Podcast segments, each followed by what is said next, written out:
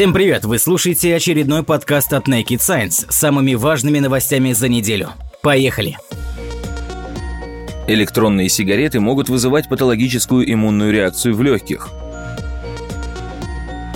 Сравнивать электронные сигареты с обычными все равно, что сравнивать яблоки с апельсинами, утверждает Мехмед Кесимер, физиолог из Университета Северной Каролины и один из авторов исследования о влиянии электронных сигарет на здоровье легких. Кесимер и его коллеги впервые сравнили образцы тканей дыхательных путей курильщиков электронных и обычных сигарет и пришли к заключению о том, что электронные устройства ничем не менее вредны, чем их традиционные аналоги. Дело только в том, что последствия курения электронных сигарет еще недостаточно исследованы, поясняет медик. В образцах ткани легких и дыхательных путей 15 курильщиков электронных сигарет было больше, чем обычно белков, указывающих на присутствие нейтрофильных гранулоцитов, разновидности лейкоцитов, клеток, защищающих организм от бактериальных и грибковых инфекций. Сами по себе нейтрофилы полезны, но их избыток может способствовать развитию очаговых воспалительных процессов и хронической обструктивной болезни легких. Ряд белков, содержание которых у курильщиков электронных сигарет превысило норму, синтезируется в ходе отмирания клеток эндотелия. Авторы исследования отмечают, что их происхождение необходимо выяснять. Избыток может говорить о развитии иммунопатологического воспаления, волчанки, васкулита или псориаза. Исследователи обнаружили также признаки патологий общих для курильщиков электронных и обычных сигарет. Маркеры повреждения клеток в результате избыточного окисления. Избыточное выделение слизи, характерное для хронических бронхитов и астмы. Авторы статьи, опубликованной в American Journal of Respiratory and Critical Care Medicine, отмечают, что 5 из 15 любителей электронных сигарет признались в том, что иногда курят обычные сигареты. Еще 12 курили обычные до того, как перешли на электронные, тем не менее, результатами этого маленького исследования нельзя пренебрегать, настаивает Кессимер. Мы слишком мало знаем о вреде электронных сигарет, но считать их безопасными для здоровья из-за отсутствия данных – большая ошибка.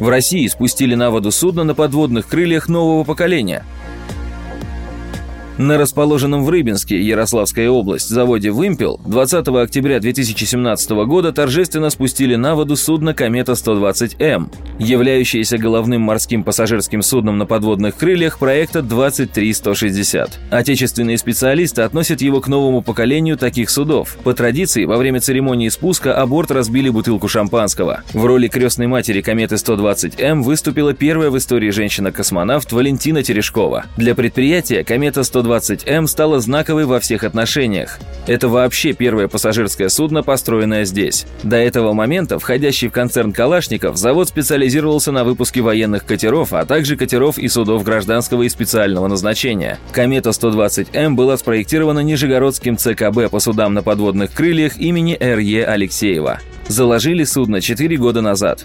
Оно рассчитано на 120 пассажиров и предназначено для эксплуатации в акватории Черного моря. С 2018 года первая комета-120 должна курсировать между Севастополем и Ялтой. Согласно имеющимся планам, в ближайшее время специалисты построят 5 комет, а в перспективе на Черное море поставят около порядка 20 единиц. В 2025 году линейка продукции гражданского назначения в портфеле заказов Вымпела должна возрасти до 30%. Создатели кометы 120М заявляют о высоком уровне комфорта для пассажиров. В частности, судно оборудовали современным механизмом уменьшения качки и климат-контролем. Безопасность достигается в том числе за счет новейших средств навигации и связи. Обозначение комета хорошо знакома специалистам судостроительной отрасли. Именно так назвали серию советских пассажирских теплоходов на подводных крыльях, которые начали эксплуатировать в 1962 году. Всего за все время построили 86 таких судов, из которых 34 СССР поставил на экспорт.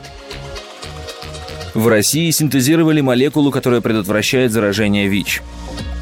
О разработке ученых, представляющих Федеральный научно-клинический центр физико-химической медицины, сообщает издание РИА Новости. Результаты работы были представлены на второй междисциплинарной научной конференции «Аутоиммунные и иммунодефицитные заболевания». При попадании в человеческий организм вирус иммунодефицита выявляет иммунные клетки и соединяется с их рецепторами CD4 с помощью белков гликопротеинов. Гликопротеины ВИЧ, как правило, схематически изображают в виде выступов шипов на поверхности вируса. В результате соединения ВИЧ с CD4 запускается процесс слияния клеточной и вирусной мембран, что считается первой стадией заражения организма вирусом иммунодефицита. Сейчас российские ученые создали новый оптомер, короткие однонитевые фрагменты нуклеиновой кислоты, способные выявлять молекулы мишени и соединяться с ними, который препятствует соединению ВИЧ с клеткой. ДНК-оптомер определяет поверхностный гликопротеин ВИЧ и связывается с ним. Вирус иммунодефицита, который заблокировала синтетическая ДНК, не способен на взаимодействие с CD4-рецепторами клеточной мембраны, так что заражение в данном случае не происходит. Выводы ученых могут пригодиться при разработке профилактических средств. Среди достоинств нового оптомера не только высокая эффективность в борьбе с ВИЧ, но и безопасность для клеток организма человека. Сейчас перед учеными стоит вопрос выбора удобной лекарственной формы. Действующее вещество уже имеется. В скором времени исследователи намерены провести доклинические, а потом и клинические испытания. После этого можно будет ожидать появления профилактического средства на рынке. Стоит также сказать, что цена синтеза лекарств на основе оптомеров значительно ниже цены производства антител, являющихся их белковыми аналогами.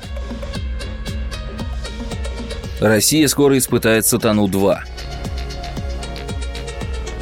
Издание «Коммерсант» сообщило, что российские инженеры выявили неполадки, стоявшие на пути у программы испытаний новой баллистической ракеты «Сармат». Теперь, согласно планам, на космодроме Плесецк, Архангельская область, до конца 2017 года осуществляет два бросковых испытания этой МБР, по итогам которых будет скорректирована дальнейшая программа разработки. Окончательное решение по второму испытанию примут после оценок результатов первого. Бросковые испытания являются первым этапом в серии испытаний перспективных ракет. По ходу тестов из шахты произведут запуск массы габаритного макета ракеты. Ответственность за старт в данном случае обычно несут специальные пороховые ускорители. Бросковые испытания позволяют оценить поведение ракеты в момент старта, выявить возможные дефекты, деформацию, отклонения и ряд других параметров будущей МБР. Согласно имеющимся данным, во время предстоящих испытаний специалисты, кроме прочего, оценят работу первой ступени от начала ее работы и до момента дезактивации. Также сообщается, что тесты РС-28 намерены провести по ускоренной в сравнении с испытаниями предыдущих баллистических ракет схеме. РС-28 «Сармат» является перспективным стратегическим ракетным комплексом нового поколения шахтного базирования, имеющим тяжелую многоступенчатую жидкостную МБР. Ее считают правопреемницей знаменитой Р-36М, имеющей на Западе обозначение «Сейтан». Точные характеристики новой ракеты неизвестны. По мнению специалистов, одна МБР комплекса «Сармат» может нести до 15 боеголовок. При доставке 10 боеголовок мощность каждой из них оценивают 750 килотонн. Также в СМИ не раз фигурировала информация про использование использования маневрирующих гиперзвуковых боеголовок Ю-71, масса каждой из которых может составлять одну тонну. Ракетные войска стратегического назначения все еще имеют на боевом дежурстве довольно большой процент ракет, созданных в советские годы, в частности уже упомянутую Сутану и РС-18А. В последние десятилетия их дополнили относительно новый Тополь-М и РС-24 Ярс шахтного и мобильного базирования. В 2011 году от дальнейших закупок Тополь-М российская армия отказалась. В сравнении с ядерной триадой РФ стратегические силы США имеют куда меньшее разнообразие. Так, единственной межконтинентальной баллистической ракетой ВВС США сейчас является твердотопливная LGM-30 Minuteman. Первые деревья на Земле росли совсем не так, как современные – Современные деревья растут вверх, образуя по периферии ствола новые клетки ксилемы, трубчатой ткани, по полостям которой к поднимаются растворы питательных веществ, впитанных корнями. Деревья из группы кладоксилеевых, зеленевшие с середины Дивона до начала каменно-угольного периода, росли иначе. Ствол у них был полым и состоял из вертикальных трубок ксилемы, скрепленных ксилемными же стяжками. Пространство между трубками и стяжками заполняла мягкая ткань. Новые клетки нарастали вокруг трубок, расширяя ствол. Раздавшись в ширину, дерево росло вверх. В процессе роста старые трубки и стяжки ломались, а на их месте вырастали новые. В течение всей жизни дерево само себя ломало и строило. Реконструировать процесс роста кладоксилеевых деревьев удалось благодаря хорошо сохранившимся фрагментам стволов. Вероятнее всего, древний лес погиб в результате извержения вулкана. Пепел, засыпавший деревья, послужил консервантом, сохранив стенки клеток в том же виде, в каком их застал катаклизм. Толщина самых крупных фрагментов стволов, найденных в Китае, 5 сантиметров. Максимальный диаметр ствола – 50 сантиметров. Воздушные корни, сросшиеся со стволом, добавляли еще 20 сантиметров диаметра. По оценкам ученых, высота деревьев могла составлять от 8 до 12 метров. Полый ствол вряд ли мог выдержать большую нагрузку. Подобной стратегии роста нет ни у одного другого известного науки организма, поясняет Сюй Хунь Хэ, палеонтолог из Нанкинского университета геологии и палеонтологии и руководитель экспедиции. Потомки кладокселеевых деревьев не дожили до наших дней. Все растения этой группы прекратили существовать в конце Девона, уступив место более высоким деревьям с цельными стволами, способными выдержать большое давление. Ученые нашли возможную причину синдрома внезапной детской смерти. Синдромом внезапной детской смерти называют внезапную смерть от остановки дыхания на первый взгляд здоровых детей в возрасте до одного года, когда вскрытие не может назвать причину летального исхода. Впервые термин ввели в оборот в 1969 году. По состоянию на 1999 год показатель СВДС в США и Германии составлял 8 на 10 тысяч рожденных детей. В России за тот же период он был равен 4. Причина такой разницы, возможно, крылась в методике учета. До сих пор ученые доподлинно не знают механизма этого явления.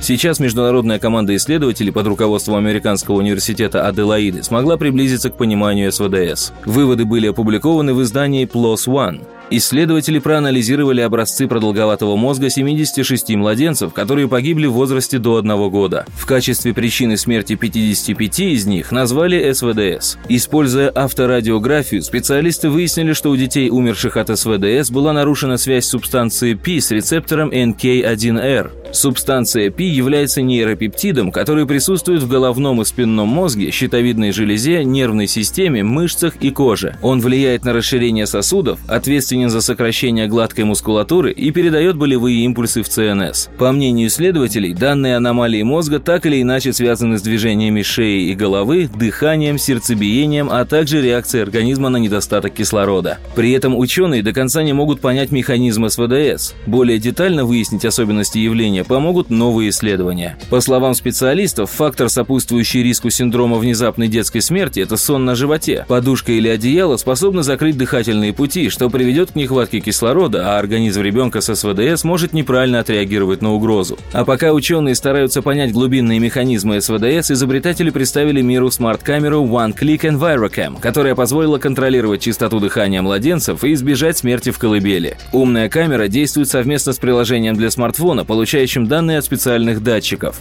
Аппаратура, кроме прочего, измеряет температуру в помещении, влажность воздуха и ряд других важных параметров. О стоимости новинки на момент анонса ничего не сообщалось. Страх перед пауками и змеями назвали врожденным – Исследователи из Германии и Швеции изучили, можно ли считать боязнь змей и пауков врожденной особенностью человека. В исследовании участвовали дети в возрасте около 6 месяцев. Ученые пришли к выводу, что страх перед змеями и пауками имеет эволюционное происхождение. При комбинации этого врожденного страха с другими факторами у человека может развиться фобия пауков или змей. По разным оценкам, арахнофобией, боязнью пауков, страдают от 3,5 до 6% населения Земли. Исследование состояло из двух экспериментов. В первом опыте 16 детям в присутствии родителей показывали слайд-шоу, в котором чередовались пугающие и нейтральные изображения. Например, пауки и цветы или змеи и рыбы. Во втором эксперименте приняли участие 32 младенца. Их разделили на две равные группы. Первая смотрела только на изображения змей, вторая на нарисованных рыб. Во время опыта инфракрасный трекер фиксировал изменение интенсивности расширения зрачков при виде разных изображений. Расширение и сужение зрачков связывают с работой норадренергической системы организма. Это совокупность совокупность нейронов, медиатором которой служит норадреналин. Он, как и адреналин, участвует в реакции «бей или беги», возникающей в ответ на пугающий стимул. В ответ на изображение пауков и змей зрачки детей расширялись значительно сильнее, чем в ответ на нейтральные рисунки. При этом рисунки были одинакового размера и похожи по колориту. Комментирует одна из авторов работы Стефани Холл. При неизменных условиях освещения это изменение размера зрачков – важный сигнал активации норадренергической системы, которая отвечает за реакцию на стресс. Соответственно, даже младенцы младенцы испытывают стресс при виде этих животных. При виде паука зрачки младенцев расширялись в среднем на 0,14 мм, при виде цветов на 0,3 мм. В случае змей и рыб разница оказалась меньше. Ученые связывают это с тем, что в обоих случаях на рисунках присутствовали животные. Мы заключаем, что страх перед змеями и пауками имеет эволюционное происхождение. Как и у приматов, механизмы нашего мозга позволяют нам идентифицировать объект как паука или змею и отреагировать на него очень быстро, поясняет Холь. Исследователи считают, что этот эволюционно заложенный страх может перерасти в фобию под воздействием других факторов. Например, усилить риск может страх родителей перед пауками или повышенная активность миндалевидного тела – амигдалы. У кожи обнаружили память о заживших ранах и воспалениях. Ранения, болезни и другие повреждения кожи запускают воспалительные реакции и целый ряд механизмов, необходимых для восстановления. Ученым из Рокфеллеровского университета, работающим во главе с известным экспертом в области клеточной биологии Элайной Фукс, удалось показать, что стволовые клетки кожи сохраняют память о прошлых воспалениях, что позволяет им в будущем быстрее заживлять повреждения. Статья исследователей опубликована в журнале Nature. Коротко о ней рассказывает пресс-релиз Рокфеллеровского университета. Ученые провели эксперименты с лабораторными мышами, обнаружив, что ранки у них заживают более чем вдвое быстрее на тех участках кожи, что уже были повреждены ранее и зажили больше полугода назад. С учетом краткого срока жизни животных, этот срок может сравнить с 15 годами для человека. Более детальные опыты показали, что дело в повышенной активности стволовых клеток, которые, обученные прошлой травмой, заметно быстрее мигрируют к повреждению и восстанавливают его. Авторы выяснили, что первое повреждение делает определенные гены стволовых клеток более чувствительными к сигналам, поступающим при повреждении тканей, что позволяет им быстрее включаться в работу. Среди этих генов стоит упомянуть AM2, белковый продукт которого активизируется в присутствии поврежденной ДНК и играет важную роль в запуске воспаления. Интересно, что повышенный уровень белка AM2 отмечается у больных псориазом. В связи с этим Элайна Фукс и ее соавторы предполагают, что память стволовых клеток кожи может играть определенную роль в развитии таких заболеваний, подобно тому, как сбои в памяти иммунитета могут запускать хроническое воспаление и аутоиммунные заболевания. Генетики создали обезжиренных свиней. Новые технологии, используемые генетиками, с каждым днем играют все более важную роль в жизни простых людей. Причем в обозримом будущем они станут еще более широко используемыми. Очередным свидетельством тому стал эксперимент по созданию обезжиренных свиней, проведенный международной группой ученых. Результаты исследования изложены в журнале Proceedings of the National Academy of Sciences, а краткий обзор можно найти в издании Quartz. Для выведения геномодифицированных поросят ученые применили популярную сейчас технологию CRISPR-Cas9. Она позволяет вносить вносить изменения в геном высших организмов, включая человека. В основе технологии находятся участки бактериальной ДНК, короткие полиндромные кластерные повторы, или CRISPR. Эндонуклеаза Cas9 может распознавать вирус, который попадает в бактериальную клетку, и в том случае, если в бактериальной ДНК имеются его фрагменты, разрывать вирусный геном, защищая клетку от заражения. Затем место разреза восстанавливается либо естественным, либо искусственным путем. Используя CRISPR-Cas9, ученые смогли наделить поросят геномом UPC-1, который отвечает за терморегуляцию. В роли доноров в данном случае выступили мыши. Стоит сказать, что этот ген присутствует у многих млекопитающих, однако отсутствует у свиней. Из 13 самок свиней, задействованных в эксперименте, трое забеременели. Вскоре на свет появились 12 генно-модифицированных поросят.